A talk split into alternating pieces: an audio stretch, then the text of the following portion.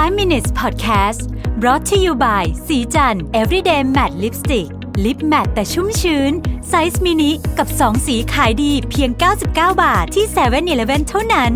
สวัสดีครับ นี่คือ 5 minutes podcast ไอเดียดีๆใน 5 นาทีนะครับ วันนี้จะมาชวนคุยเรื่องข่าวอันหนึ่งที่ ผมว่ามันเป็นข่าวที่หายไปตอนที่มันเกิดเกิดเรื่องนี้ขึ้น เพราะว่าตอนนั้นมันมีข่าวอื่นเยอะนะฮะเรื่องก็เกิดขึ้นจากสองสามอาทิตย์ที่แล้วนะครับ เป็นการเรียกว่าเซ็นเพื่อสถาปนาก่อตั้งนะฮะหน่วยงานใหม่ของสหรัฐนะต้องเรียกว่าหน่วยงานใหม่ของกองทัพสหรัฐนะครับ โดยโดนัลด์ทรัมป์เป็นคนตั้งขึ้นมานะครับ ก็หน่วยงานนี้เนี่ยชื่อว่า U.S. Space Command นะครับก็คือเป็นหน่วยงานที่ดูแลด้านอวกาศนะฮะน่าสนใจมากเพราะว่าเป็นหน่วยงานที่แตกออกมาจาก U.S. Air Force ก็คือกองทัพอากาศ ของสหรัฐเนี่ยนะครับแล้วก็ตั้งขึ้นเป็นหน่วยงานใหม่นะฮะซึ่งเขาบอกว่าเริ่มต้นเนี่ยก็จะใช้คนของ U.S. Air Force นี่แหละนะครับประมาณ 16,000 คนนะฮะจะถูกแอสไซน์ไปเพื่อทำให้โปรเจกต์นี้มันเกิดขึ้นได้ก่อน แต่ในที่สุดแล้วเนี่ยน่าจะเหลือคนจริง ๆ ที่นั่นน่ะสัก 5-6,000 คนเท่านั้นเองนะครับทีนี้คำถาม U.S. Space Force อะไรเนี่ยนะครับเขาตั้งขึ้นมาเพื่ออะไร นะฮะตั้งมาเพื่ออะไรนะครับ แน่นอนนะฮะก็คือดูแลเรื่องของนโยบายด้านอวกาศของสหรัฐ หลายคนถามว่าเอ๊ะมันซ้ำกับนาซาหรือเปล่านะฮะในนี้เขาก็อธิบายไว้ว่ามันไม่ซ้ำกับนาซาซะทีเดียวนาซาเนี่ยจะเป็นเชิง explore เชิงอะไรพวกนี้ใช่ไหมครับ แต่อันนี้เนี่ยจะเป็นเรื่องของความมั่นคงฮะอย่าลืมว่าตอนนี้เนี่ยพื้นที่ในอวกาศเนี่ย มันก็ก้ากึ่งเนาะว่ามันเป็นของใครคือมันก็มีการเคลมนู่นเคลมนี่ที่ผ่านมาแต่ว่า มันก็มีความก้ากึ่งนะครับ แต่ว่ามันเป็นเรื่องของความมั่นคงมากๆเลยนะฮะเพราะว่าดาวเทียมเอ่ยอะไรเอ่ยต่างๆ เนี่ยมันเป็นของที่ไม่ได้อยู่ในโลกอะนะฮะอยู่ในอวกาศ แล้วถ้าเกิดในอนาคตเนี่ย มันมีการสู้รบกันนะฮะสู้สู้สู้รบในที่นี้ไม่หมายถึงว่าเอาไปยานไปยิงแบบ Star Wars นะคงไม่ใช่คงไม่ขนาดนั้นนะครับ หรือไม่ได้ไม่ใช่เร็วๆนี้เนาะแต่คำว่าสู้รบในที่นี้ก็คือการเหมือนกับอะทำลายละทำลายดาวเทียมของคู่ต่อสู้ทำลายดาวเทียมของประเทศอีกประเทศหนึ่งนะครับ ซึ่งเราเคยพูดตอนนี้ไปละผมจำได้ว่ามันมีโอกาสจะเกิด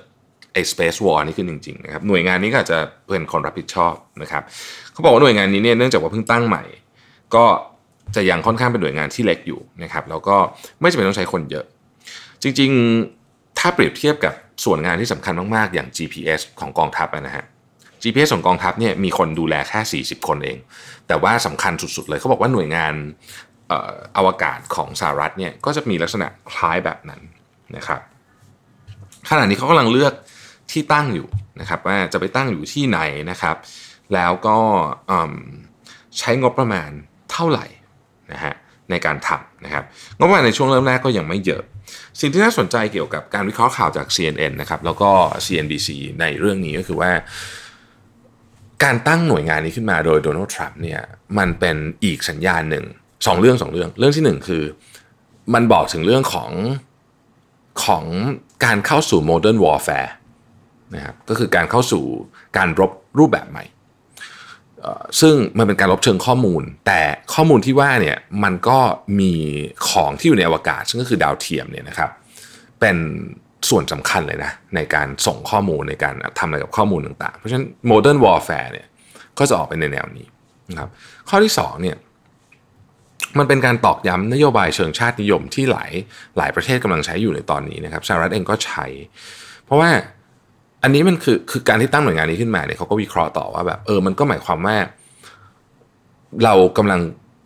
รู้สึกถึงภัยคุกคามจากประเทศอื่นใช่ไหมนะฮะซึ่งซึ่งถ้าเกิดว่าคือเขาก็ไม่ได้เขียนว่าประเทศไหนแต่คือ ถ้าเราถามว่าประเทศไหนที่พอจะมีใครภัยคุกคามสหรัฐได้ก็คือรัสเซียกับจีนดันั้นเนี่ยการตั้งหน่วยงานนี้ขึ้นมาเนี่ยจึงมีสัญญาณเชิงการเมืองด้วย ไม่ใช่แค่เป็นเรื่องของยุทธวิธีอย่างเดียวนะครับ น่าสนใจ ผมคิดว่าน่าสนใจคือเราเราจะเห็นอะไรแปลกๆนี้มากขึ้น